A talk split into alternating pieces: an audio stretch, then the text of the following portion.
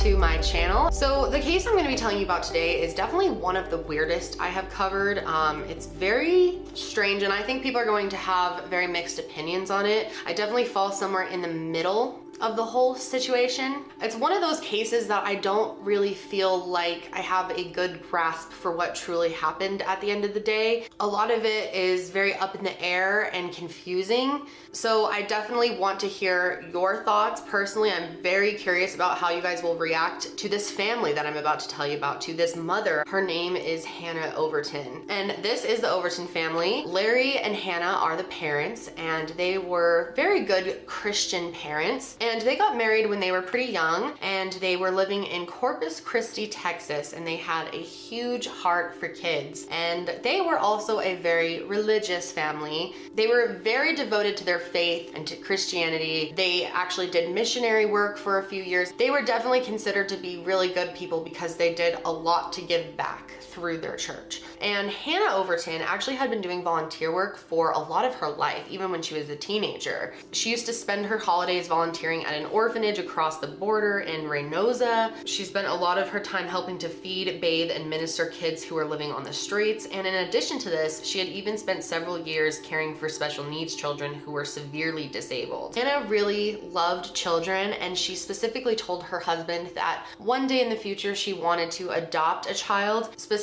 a child who had some type of disability or issue that they could help guide in. So, as you can tell, Hannah was a pretty good person. Like people around her knew her as being a very, very good person.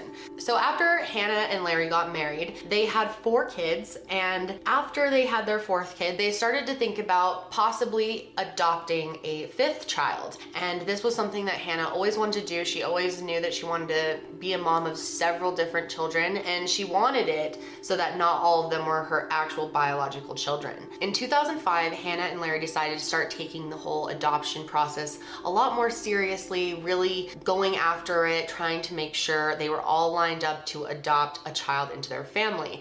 And they actually did find a little girl. She was nine years old and she was deaf. So it was a perfect fit. Hannah wanted a child with disabilities. So they were really, really excited. But by the time they got everything, you know, sorted in the process, which it's a huge process, adoption's a crazy long process that is difficult and confusing and stressful. So once they got through all of that, towards the end of the process of them being able to adopt, they actually lost this little girl because she was adopted by a different family, which is good, but it was kind of upsetting for them. But they still wanted to go ahead with the idea of adopting. So, as I mentioned, they were a Christian family, and so much so that Larry actually taught a Sunday school program for kids, and Hannah taught a Bible study. So, they were very devoted, and their children were also very involved in the church as well. So, not long after they had lost the first girl that they tried to adopt, they ended up coming across a little boy in their church who was a foster child, and their foster family attended the church, and they were looking for someone to adopt him. His name was Andrew Burd. So, Andrew had a speech delay, and he spoke very gently. He even spoke sometimes with a bit of a stutter, and the Overton family had heard that every Sunday Andrew was praying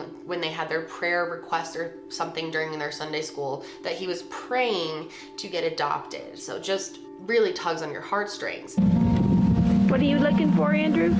I'm looking for that. And the Overton daughters actually were in Sunday school with him, and they overheard him saying this, and that's when they brought the idea to their parents of adopting Andrew Burd. So they started thinking about possibly adopting Andrew, but as soon as word got out to other people in the church that they were even considering it, a lot of warnings came in from other people about his behavioral problems. Now, obviously, a lot of kids in foster care have behavioral problems. Andrew's birth mom actually gave birth to him when she was only 16. And she used a variety of substances, but she had really abused a lot of things while she was pregnant with Andrew. Andrew's father was also really young, only 17, and his father actually worked at a traveling carnival, so he was almost never home. Terrible situation and way too young of parents. So, how did Andrew end up in foster care? Well, CPS ended up launching an initial investigation when he was brought into the hospital on his first birthday for a broken arm. And after this, there were four more investigations launched into reports of abuse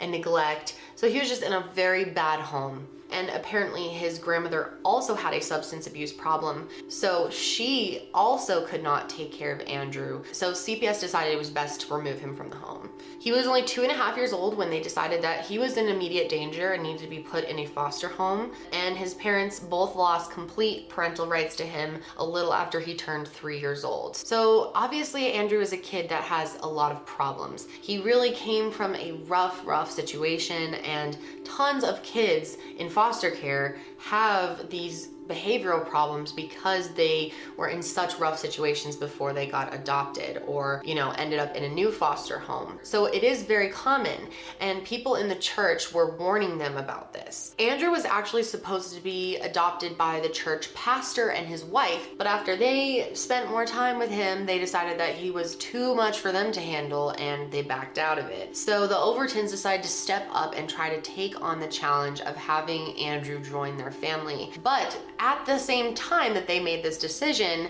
Hannah also got pregnant. So they are about to have six kids. Andrew had all of these behavioral problems going in. Specifically, he would hoard food, he would take food out of the trash, he would store food, try to hide food from people, which is very, very common. He also threw really bad temper tantrums. I mean, he was a very angry kid, a very upset kid. And on top of all this, Larry was also experiencing a bit of financial problems. His job was really only allowing him to barely bring in ends meet. And so they were pretty strapped financially and just emotionally. They had a lot going on. She's pregnant, they have four, about to be five, about to be six kids. So the stress levels are very high. The Overton family truly felt like if anyone could raise this kid and help him get through, you know, his problems, it was them. Hannah really felt like she was meant to be a mother. So in spring of 2006, they went ahead and proceeded with the adoption process. Andrew was going to come live with them for a six month trial period before the adoption was finalized. So that's what he was doing. So he moved in with them as foster at first they were really, really excited about him joining their family, especially their kids. They knew him from Sunday school and they were super excited to have him as a brother. They really wanted him to feel as welcome as possible. They built like a three tiered bunk bed for their sons to all sleep in with Andrew, and they also got him a bunch of Spider Man stuff because he loves Spider Man. So they got him like the Spider Man toothbrush, shoes, sheets, blankets, everything, like decked him out in Spider Man stuff. So he would be really excited when he came.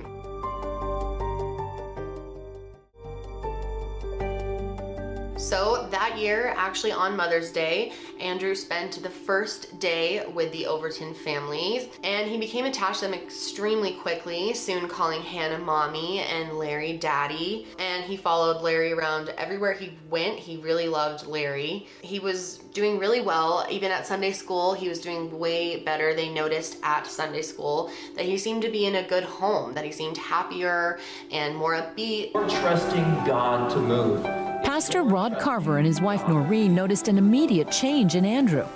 If you saw him around the church, Andrew was always with his brothers and sisters. Andrew would uh, tag along on Larry's feet all the time he started being able to put sentences together easier, put, you know, words together and make sense. And their adoption supervisor even noted that Andrew seemed like he was in an awesome home with loving parents. And even though to everyone else and at Sunday school, he did seem like he was making a lot of improvements, there were still some major issues that the Overtons were experiencing back at their house. They noticed that he would act more like a toddler than a preschooler, like he was just delayed a bit. Um, one of the ways was instead of like using his words to say, say like I want that, he would just point at something and go, uh. And you know, a lot of younger kids do that, but you kind of grow out of that as you get older. So he wasn't doing that.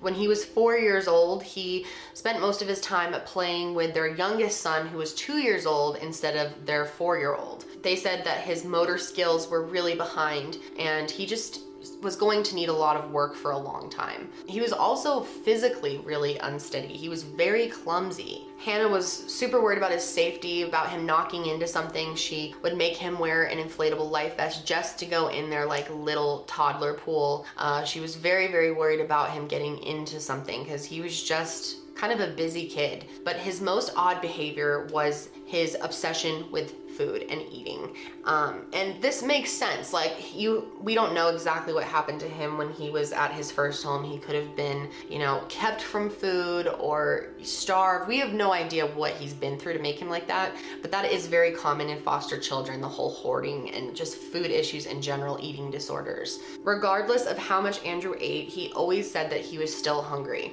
If he was denied seconds or thirds, he would throw a tantrum, absolutely freak out and rage at them. He would literally look on the ground for crumbs. He also got caught trying to eat strange things like cat food and Play Doh, crayons, toothpaste, glow sticks. He was literally eating pieces of the carpet. They could barely bring him along on errands because he would always grab stuff and eat random things off of the shelves.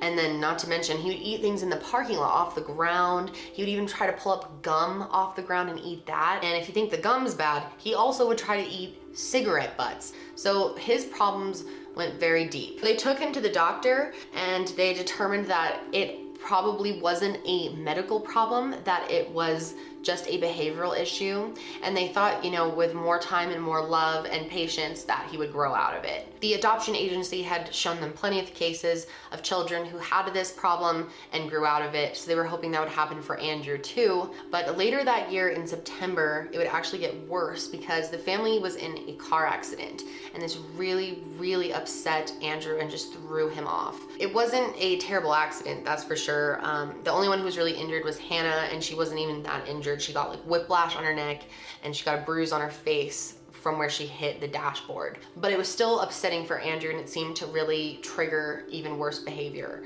And after the accident, Hannah had to lay in bed for a few weeks and recover. And this was really hard for them because Larry actually had to work more to make up for her lost hours because they had just bought some new property and they had to keep up the payments for it. They tried to get babysitters and family and friends to come over and watch Andrew, but eventually they would all, you know, not want to come anymore because Andrew's behavior was just so bad. So Andrew's eating habits were still getting worse and he even was starting to get up in the middle of the night and try to get things out of the kitchen. One morning his father Larry decided to have him just eat whatever he wanted for breakfast. He thought maybe he would just eat until he was full, or maybe he would eat until he threw up, and that would teach him a lesson. So Larry made him a full plate of sausages and a dozen eggs, and apparently he ate every last bit of it. And he kept eating until he eventually threw up, and then he asked for more. So this was obviously a major issue for him.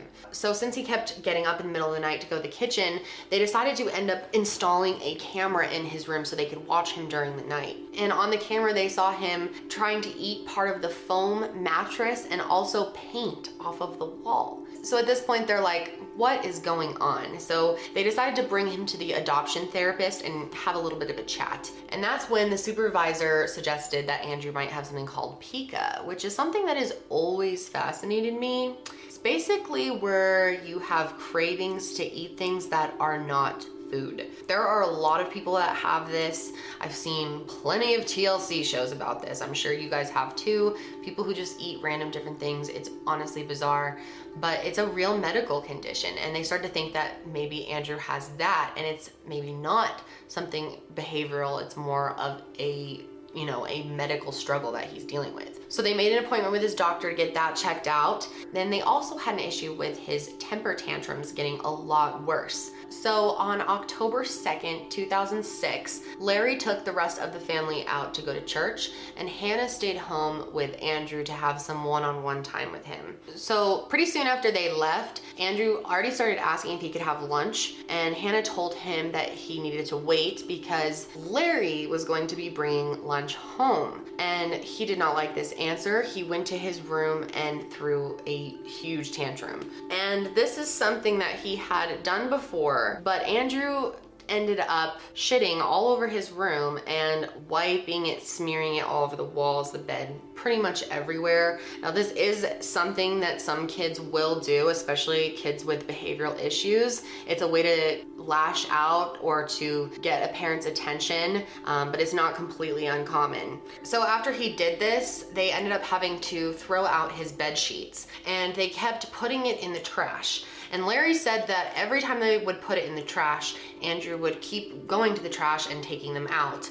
And so they finally decided to burn them. Now, this is very strange to me. Feels like there's like other things you could have done first, like maybe just taking it to a dumpster away from the house or literally taking it outside to the trash can unless he was literally going outside to get it. But anyway, Larry decided to burn the sheets on the grill. I have never really heard of someone using their grill to like burn something like that. Like, I feel like that would just mess up your grill. I mean, you are cooking food on a grill, so putting dirty, shitty bed sheets on a grill and burning them seems very strange to me. And they didn't even burn them all the way. They were like kind of stuck to the grill. It almost seemed like the sheets ruined the grill. But anyway, and they also said that to clean Andrew, they sprayed him down with a hose outside. What are you doing hosing him down in the backyard? I mean, it sounds like something you see in a movie about prisoners. He was filthy. He's all over him. You have a shower.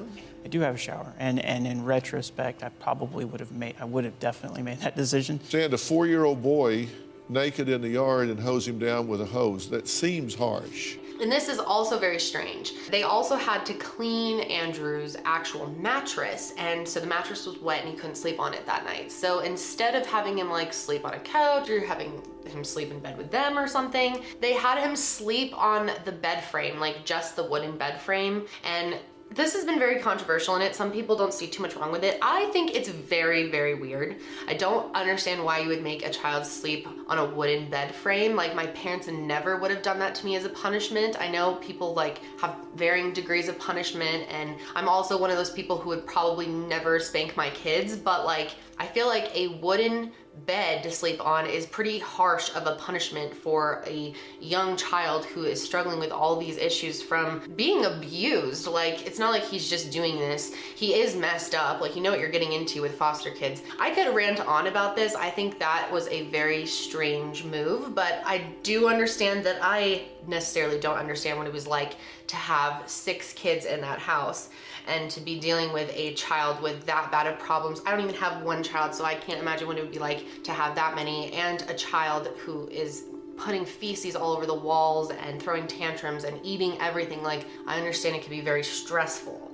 So, I guess you kind of have to make your own mind up about what you think about that whole situation. So, this was the day before something worse happens. The following day is October 3rd, 2006. Larry had left for work early that day. Hannah was home with Andrew and another one of their sons, and she was still recovering from that accident, so she was still in a ton of pain. That morning, she made the boys breakfast, and after breakfast, they went and laid in bed with her so that she could kind of rest and they could just watch cartoons in her room. At some point, Hannah ended up falling asleep, and when she woke up, Andrew was no longer in the room. And so Hannah ran out into the rest of the house. She went into the kitchen and she found him like with his face in the baking ingredients. I took it away from him and put it back and don't even remember what it was that he had. I don't know. If it were me and my child had like gone into the pantry, I would definitely find out what they had been eating. But she just said baking ingredients. So it could have been anything.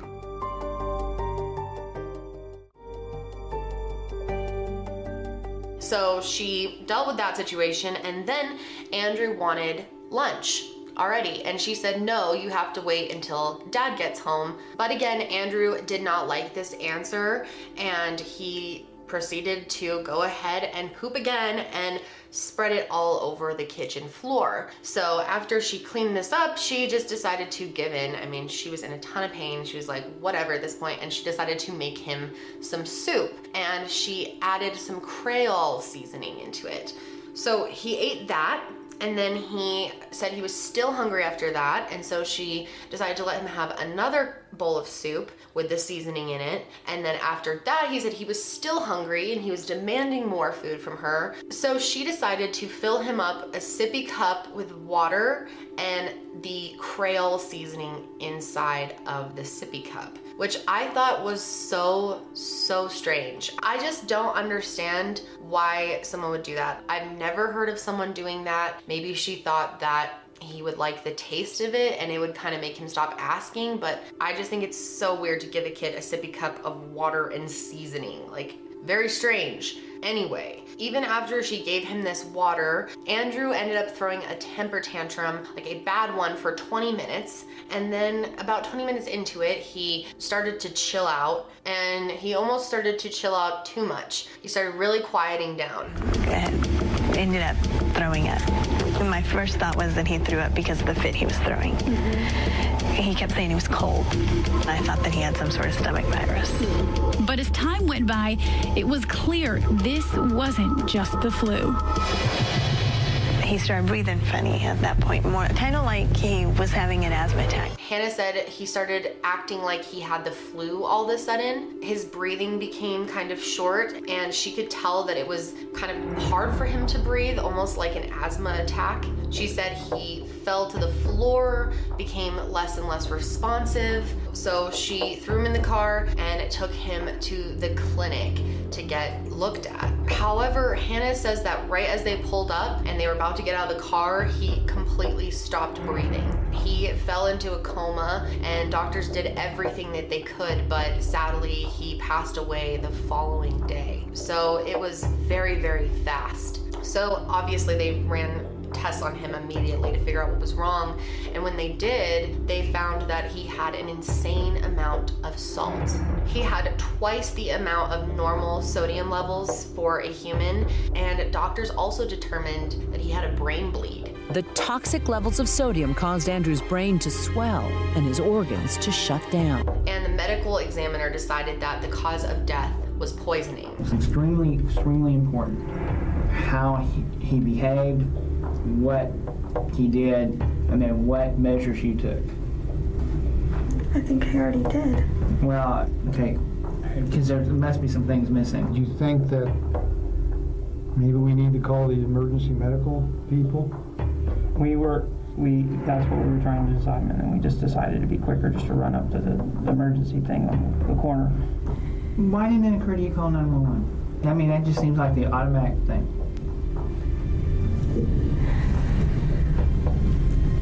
I don't know. You're sitting there watching this child die, and you don't do anything. How do you do that? I don't understand that. We had been told that we couldn't come back to the hospital, so we um, we sent my mom and my stepdad and my pastor up there, and we sat with him.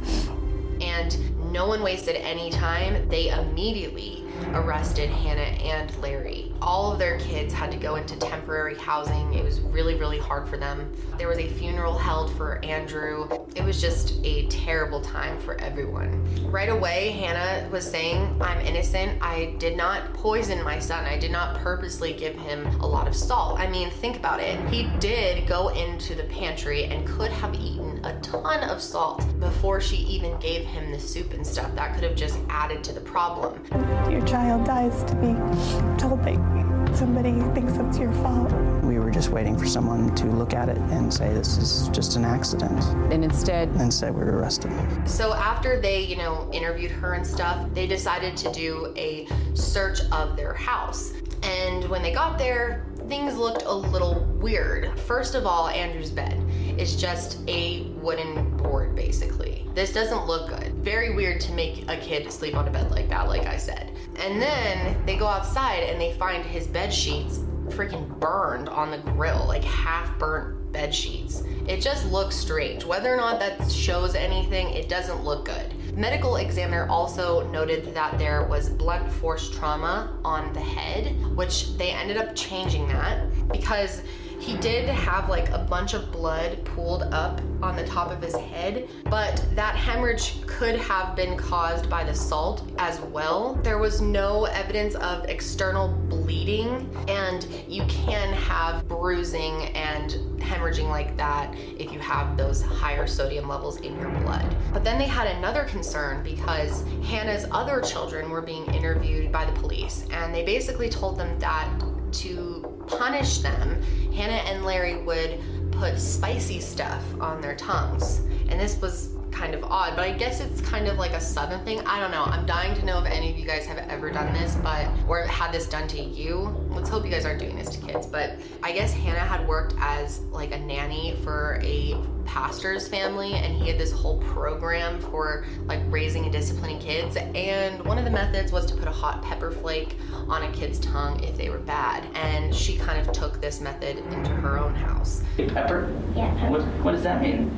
It's like spicy and, it hurts your mouth. So they went to trial, and basically, the prosecution said that Hannah probably gave Andrew many teaspoons of seasoning, just teaspoons of it, forced him to take it down, and then didn't call 911 when he was slowly dying so that he would just die and she wouldn't have to deal with him anymore because he was a pain to deal with. You know, he was very difficult.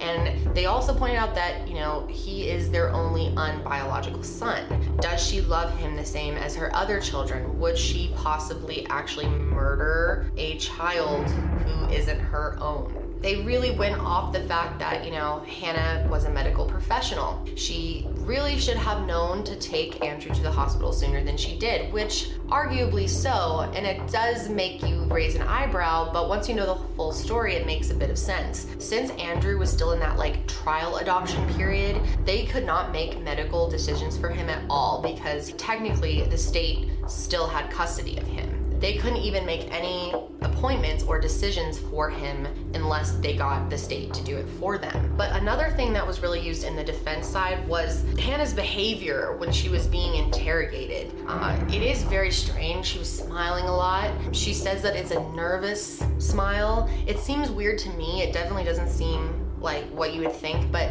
that's the thing with crimes though is you never really know how someone is going to deal with grief or trauma so it's hard to judge someone's initial actions and so i don't know you guys will have to be the judge of this video School as an EMT, and then I had a baby. Extremely, extremely important how he, he behaved, what he did, and then what measures you took. I think I already did. Well, okay, because there must be some things missing. Well, he's shaking, he's saying he's cold, what can it be? You know? You know? Mm-hmm. But at that point, he was still awake.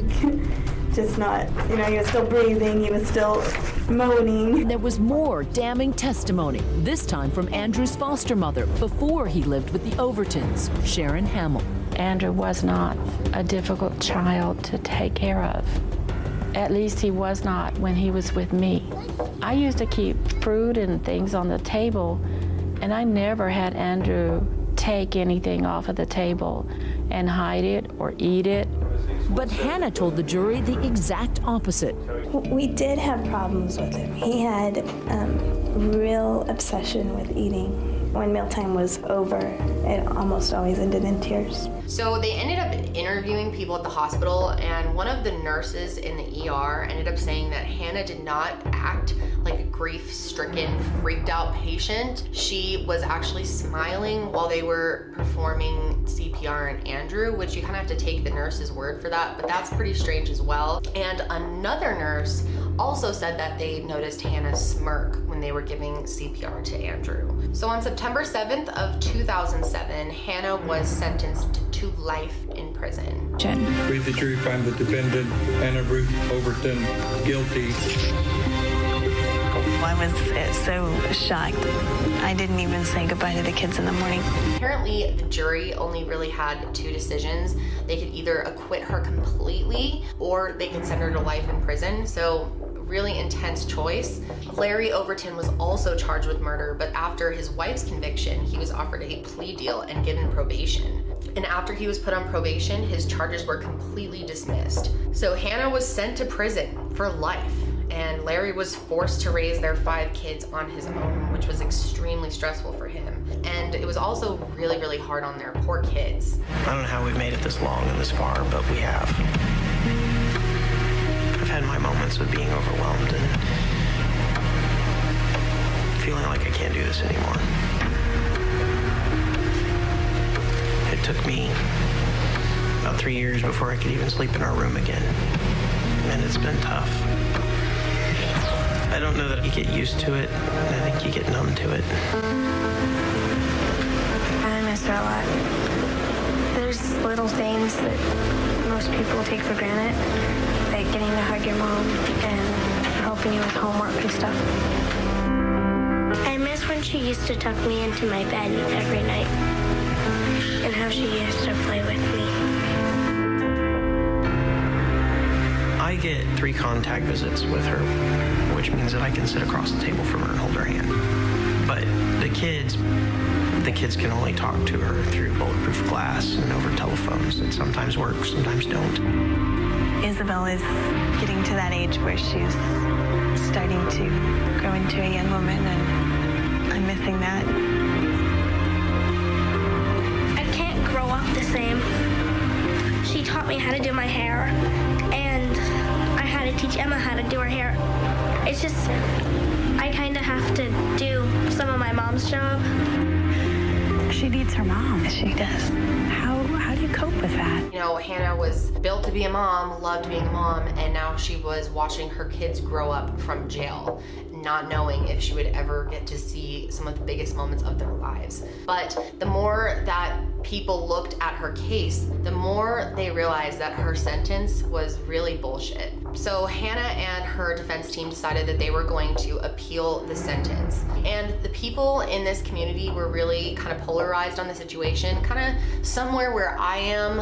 I'm that's why I'm so curious about what you guys think of all this. I am so I don't know. A lot of people strongly believe that she was innocent and that she would never do something like this. And then a lot of people think that maybe she did. From the interviews with Hannah, she doesn't strike me as someone who would do this. She, from her actions and her life and her charitable giving, she doesn't seem like someone who would do something like this. But there is so many weird little things like the sheets and the bed and the sippy cup filled with the seasoning that gives people a reason to be like, hmm, but is that enough to convict someone of murder and sentence them to life in prison? Like, that's pretty intense. So, the church that her family attended definitely got involved with this. They really backed her up. They ended up raising a million dollars for her defense. And in addition to this, three different attorneys who were considered to be some of the best in the state of Texas ended up working for her for free. And during the appeals trial, one of the prosecutors that originally testified against Hannah ended up switching their position and testifying for her. And one of Hannah's attorneys, Cynthia Orr, made a huge discovery. She ended up coming across documents that showed that Andrew's stomach contents did not actually have an elevated amount of salt when he arrived to the care clinic.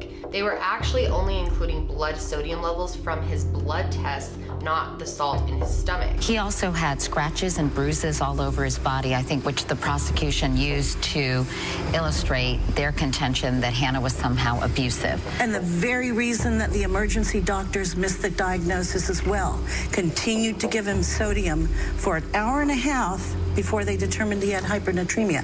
This high sodium, Dr. Mortz, if he'd been called to testify, would have told the jury, causes the blood to stop clotting.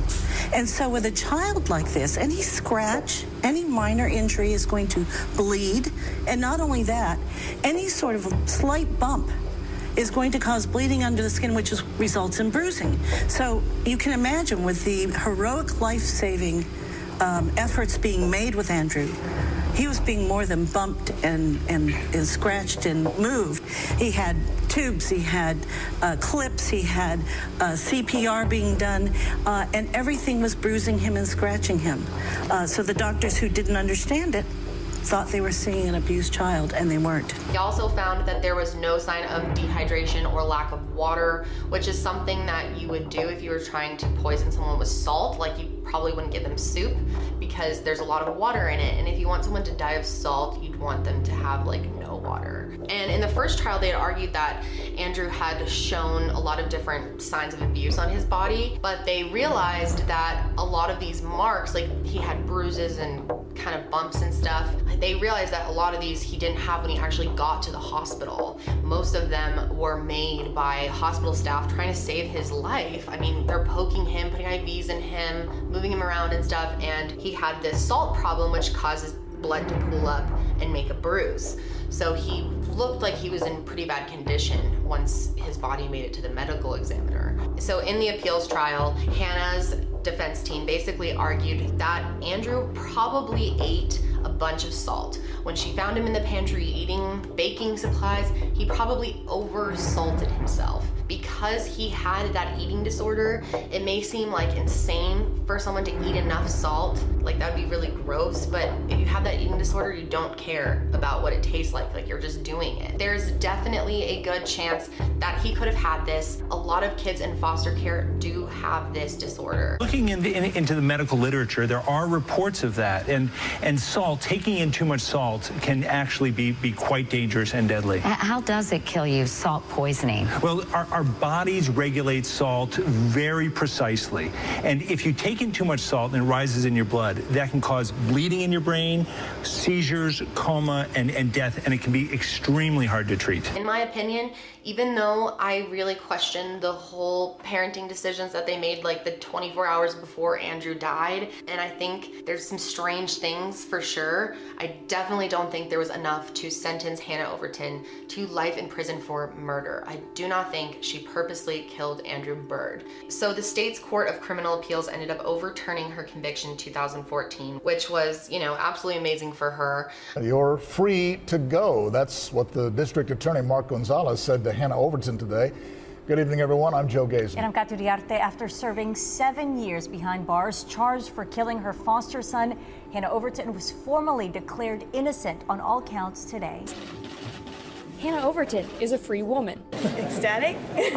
Don't even know where to begin. On Wednesday, Overton celebrated with friends and family in the lobby of the Nueces County Courthouse. Just so excited that this day has finally come. Overton was convicted in 2007 for the death of her four year old foster son, Andrew Burd. It's still a little overwhelming. The last time I was in that courtroom, I was in shackles, so walking up, I was pretty scared still. And um, I mean, it's it's amazing, but it's still a little overwhelming. I think it'll take a while to sink in. The state appeals court ruled her legal defense was ineffective, sending the case back to Nueces County, where it was dropped. She's innocent of this of this crime. District Attorney Mark Gonzalez says, in his opinion, Overton should never have been convicted of the charges in the first place. A lot of times you have to look past how it may uh, seem politically um, and do the right thing. The law says that a district attorney is supposed to not just seek convictions, but seek justice. And rarely do you get to see that. In all that time, Overton says she never lost her faith in God. It's wonderful to be home with my family, and things. It's been crazy, busy, and, and exciting. It's it's hard because transitioning is hard, and after everything that I've been through, it you know that that takes a toll. But God is good. Um, she had spent seven years in jail, which is still a lot. But after all this time, she was finally able to get out and reconnect with her husband and her five kids.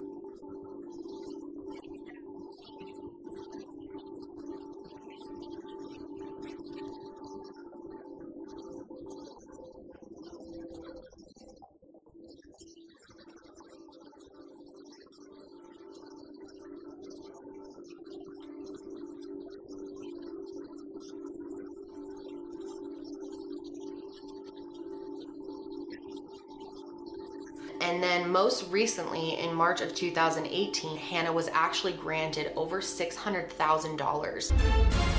Welcome back. The state of Texas has given more than half a million dollars to the woman who was once convicted of murdering her foster son. The Texas Comptroller's Office tells KRIS 6 News they've sent a check to Hannah Overton for more than $573,000. On top of that, starting next March, Overton will receive a $2,600 check from the state every month for the rest of her life. In 2007, Overton was convicted of capital murder for the salt poisoning death of her four year old foster son. Son, Andrew Burd. She was sentenced to life in prison, but Overton served just seven years of that sentence. An appeals court overturned the conviction because key evidence was left out of that trial. Because her conviction was overturned, the state must compensate her for the time she spent in prison. Hannah also ended up having another baby in June of 2018. So she has six kids again. I think this is such a strange story, but I don't think these people are killers. I think they definitely maybe were a bit in over their head and maybe adopting Andrew wasn't the best fit for them. I definitely think some of their decisions were super odd, like I said, but I really want to know what you guys think of this case. I just don't think there's enough evidence to show that Hannah purposely did anything to him, as weird as it is to give your kid a sippy cup filled with water and seasoning, because I really do think that there's a good possibility that while Hannah was sleeping, that Andrew went and got and ate a bunch of salt. And, you know, another thing to point out is like, if your kid has these problems, then you probably shouldn't be sleeping while he's able to get to the kitchen and do something like that because that shows how dangerous something like that can be. So if anything, I think there's some really bad parenting mistakes here, just mistakes that a lot of parents could have made and especially under the stress they were in, you know, they were having financial stress. She has 6 kids, 6 and she just got in this car accident. She's in a ton of pain. So I think mistakes definitely happened. It's a very sad story though. It seems like Andrew just had such a horrible, short little life, and I feel really sorry for him in this situation. I also feel sorry for Hannah for having to spend seven years in jail. I mean, that's crazy. I really don't think she purposely did this. That is going to be it for me today, guys. Thank you for joining me for another episode. And make sure you follow the show on Spotify and Apple Podcasts. It really does help me out. If you want to watch the video version of this show, you can find it on my YouTube channel, which will be linked, or you can just search Kendall Rae. I will be back with another episode soon, but until then, stay safe out there.